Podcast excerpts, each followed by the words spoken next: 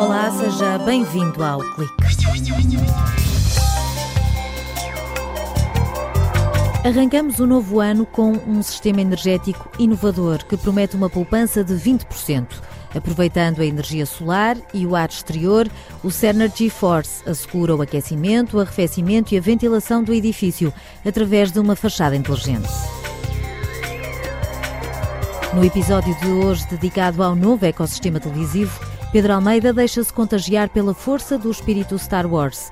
O investigador do Departamento de Comunicação e Arte garante que controlar a televisão com a mente não é filme, é um facto. No Departamento de Química da Universidade de Aveiro, há uma nova receita de cidra de maçã. O ingrediente mistério é um resíduo de uma empresa que produz concentrado de sumo de maçã, que em vez de ir parar ao lixo, passou a ser usado por uma cervejeira. Aquecer a casa quando faz frio e arrefecê-la quando está calor, tudo isto ao menor custo. Eis o desafio. Quando olhamos para os sistemas solares convencionais, o grande problema é o excesso de calor no verão, o que impede de serem dimensionados para as reais necessidades no inverno. Augusto Teixeira, diretor-geral da TIT, contornou esta limitação. Decidiu apostar todas as fichas numa solução 2 em 1, um, que combina sol, e ar exterior. O ar passa do exterior, entra dentro da fachada e sobe e passa e ao cimo sai para o exterior. Nós arranjamos uma forma de dissipar a temperatura sem gastar qualquer tipo de energia, portanto completamente gratuito. Podemos trabalhar até 20 módulos de altura e quando nós não, não precisamos da temperatura, o sistema gere-se por ele e faz com que haja a abertura de um registro, permite que o ar do exterior entre dentro desta coluna e no cimo abre um outro registro que permite que ele saia e, portanto, o ar, ao passar por trás do absorção da, da, superfície que capta a energia solar, eh, acaba por dissipar essa energia para o ar e, portanto, o calor sai por efeito de convecção, como se fosse uma chaminé. Quando comparado com os sistemas convencionais, a poupança chega aos 20%. A TIT desenvolveu o Synergy Force. O sistema faz toda a gestão do edifício, aproveita a energia do sol para aquecer o interior da casa e as águas e dissipar o calor de forma inteligente em função das necessidades. Chegamos a andar aqui a temperaturas menos 5 graus e o nosso edifício, sem consumir qualquer outra fonte de energia, não houve nenhum apoio, andamos sempre com temperaturas entre os 20 graus e os 26.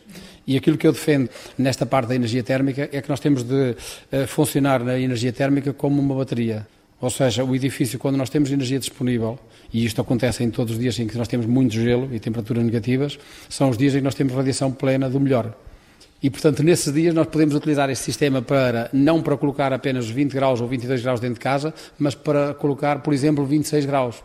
Sendo que se eu carregar no máximo o edifício nesses dias, eu consigo depois atravessar muitos dias sem que haja sol e sem que a temperatura venha para um nível crítico em que eu preciso de ligar a uma fonte de apoio. O Synergy Force pode ser instalado em qualquer casa através de módulos que substituem fachadas, paredes ou telhados. O edifício sede da empresa, em Vouzela, funciona como demonstrador da tecnologia. E a diferença salta à vista. O segredo está numa gigantesca parede envidraçada que por dentro tem isolamento, um absortor e que precisa apenas de uma rede de tubagem para a água e outra para o ar.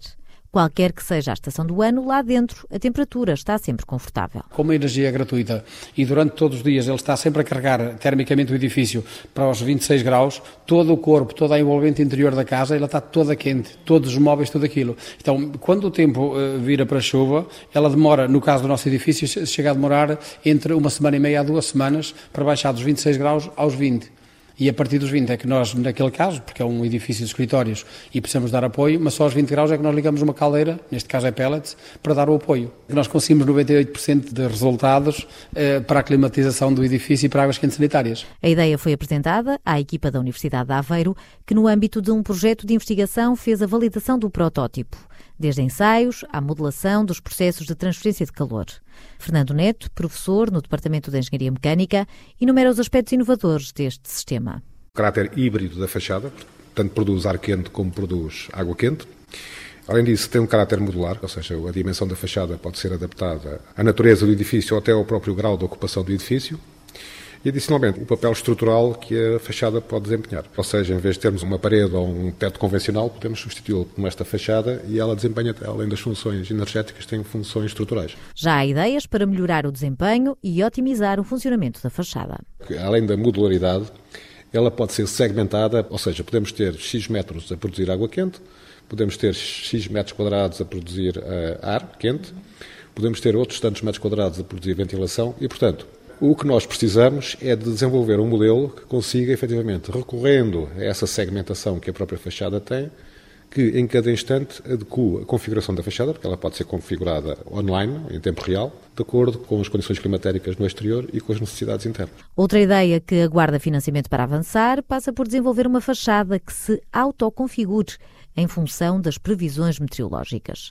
Augusto Teixeira sublinha que está em marcha uma campanha de crowdfunding e que a tecnologia em breve vai chegar ao mercado. Tenho já vários arquitetos que estão a projetar já obras com, com esta tecnologia a grande maioria das pessoas aquilo que pede é que o produto seja no mercado. E aquilo que nos tem condicionado de alguma forma eh, o não avançar mais até agora é exatamente eh, o facto de não termos o produto ainda completamente terminado, porque nós estamos numa nova eh, versão do produto feito com materiais mais leves, tipo policarbonato, a caixa, mais uma montagem muito mais simples.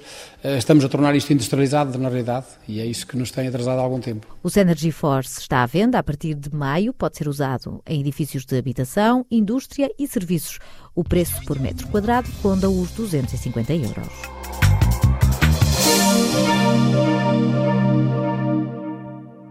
Em episódios anteriores da rubrica O Novo Ecossistema Televisivo, ficamos a saber que é possível interagir com a televisão por voz. Hoje, a fasquia sobe. Pedro Almeida, do Grupo de Investigação Social ITV, do Departamento de Comunicação e Arte, não traz um sabre de luz, mas garante que os gestos e até a mente são armas poderosas para quem vê televisão. A comunidade científica e a própria indústria têm andado ativas a experimentar formas alternativas de controlar os nossos ambientes de entretenimento. Uma dessas formas é a interação por gestos. Através dos movimentos das mãos ou dos dedos, podemos ligar ou desligar os equipamentos de entretenimento, mudar o canal, alterar o volume e realizar muitas outras operações de controle dos equipamentos lá de casa. E temos já soluções disponíveis no mercado. Por exemplo, por cerca de 140 dólares, podemos ter acesso ao dispositivo da Single Q, que permite, só com gestos, controlar a TV, os sistemas de áudio, a iluminação inteligente e outros dispositivos que estiverem na nossa sala. Estas soluções baseiam-se na ligação Wi-Fi entre dispositivos, ou seja, todos os equipamentos de entretenimento que disponham de ligação Wi-Fi poderão, à partida, ser controlados em algumas operações por gestos. Muito interessante, sem dúvida, mas cuidado para não colocar inadvertidamente o sistema de som no máximo ou dizerem adeus a alguém. Mas isto de interagir por gestos ainda é trabalhoso, não é? Imaginem, estar no sofá e ter de levantar a mão para mudar de canal. Que trabalheira! Bom bom seria poder apenas pensar em mudar de canal e a magia acontecer. Numa altura em que estreia mais um filme da saga Star Wars, bom seria ter a força para controlar a televisão. Pois bem, esse cenário já esteve mais longe de acontecer. Investigadores da BBC têm vindo a trabalhar numa solução que permite controlar a televisão apenas com a mente. O protótipo Mind Control TV permite realizar algumas operações básicas de interação, como mudar de canal através do pensamento. Usando um receptor da atividade cerebral de baixo custo, o sistema consegue perceber as intenções do utilizador e mudar para o canal que ele pretende. Algo que pode ser muito útil para qualquer utilizador e, em especial, para utilizadores com mobilidade reduzida. Apesar do sistema ser ainda um pouco lento, ele efetivamente funciona e abre novas e entusiasmantes perspectivas para o futuro da interação com os equipamentos que temos lá por casa. São inúmeras as mudanças que temos pela frente. E não é só na interação, é também na imersão que os conteúdos nos podem dar. Mas isso será tema para futuros episódios. Por hoje é tudo. Até à próxima e que a força esteja convosco. Não perca o próximo episódio desta saga que regressa em fevereiro.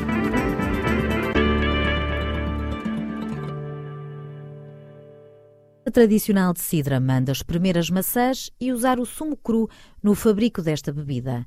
Mas a Universidade de Aveiro propõe uma nova abordagem. Elizabeth Coelho, investigadora no Departamento de Química, adianta que o ingrediente mistério é um subproduto de uma empresa de concentrado de sumo de maçã, que até agora era deitado ao lixo. Nós usamos o resíduo que, que é obtido após a filtração do sumo, porque o sumo de maçã, como nós o vemos no mercado, normalmente é límpido, ou seja, ele é ultrafiltrado. Tudo o que é maior fica retido. Chamam nesta indústria o retentato. Deitava-se para etar e era um, até um problema ambiental. Neste momento ele já é um coproduto, porque já é vendido a uma indústria cervejeira como um produto. A nova receita usa retentato, um produto muito rico em proteína, e abre assim a porta a que novas indústrias, como as cervejeiras, produzam cidra. A ideia foi testada na empresa que fabrica a cerveja Vadia durante o estágio de um aluno de mestrado. Esse retentato juntou-se a algum malte tem essas enzimas hidrolíticas, essas proteases que degradam a proteína em aminoácidos, então fez-se um meio nutritivo para que as leveduras crescessem bem e dessem uma ótima cidra com o sumo concentrado de maçã, diluído ao sumo que seria o sumo de maçã. É uma cidra bastante equilibrada, tanto em acidez como em doce. A parceria da Universidade de Aveiro com a Indomap e a microcervejeira Vadia deu frutos. Manuel António Coimbra, professor no Departamento de Química, revela que a cidra já está no mercado e o aluno passou, entretanto, a funcionário da empresa. Agora, aqui para nós, eu acho que ele já justificou o seu ordenado em termos dos lucros que já deu à empresa com a venda da cidra que ele desenvolveu durante o seu trabalho de estágio em ambiente empresarial. E por isso é também muito orgulho para nós, eh, professores da Universidade de Aveiro, saber que os nossos alunos estão a ser úteis às empresas. Mas a valorização dos subprodutos do concentrado de sumo de maçã não fica por aqui. Elizabeth Coelho diz que também é possível fazer cidra com bagaço de maçã. O bagaço é o que resulta da prensagem, ou seja, aquele conjunto de cascas de, com algumas sementes ou uma polpa de maçã. Ele é muito perecível. Nós experimentámos usá-lo diretamente úmido e experimentámos secá-lo também. E vimos que ele estando seco dava um aroma muito mais interessante à cidra. Manuel António Coimbra conta que um grupo de alunos usou o bagaço da maçã em laboratório para fabricar cidra e assim participar num concurso académico. Mas o professor da Universidade de Aveiro explica que este subproduto tem um problema. É que para ser estável tem de ser seco o que obriga a equipamento e energia. A secagem tem que ser feita de uma forma eficiente para que o produto, enquanto está a secar, não se estrague. Antes, pelo contrário, por exemplo, algum aquecimento pode até dar a formação de compostos relevantes, até como antioxidantes, como compostos de cor e outras coisas assim, mas nós não podemos torrar o produto, nem podemos gastar muita energia para ter um produto seco. Há várias tecnologias de secagem, eh, estamos a testar várias delas, seja a energia solar, com secagem também através de, de microondas, temos aqui também uma parceria com uma empresa italiana. Brindemos então ao novo ano com Citra de maçã. Estamos de volta no próximo sábado. Até lá.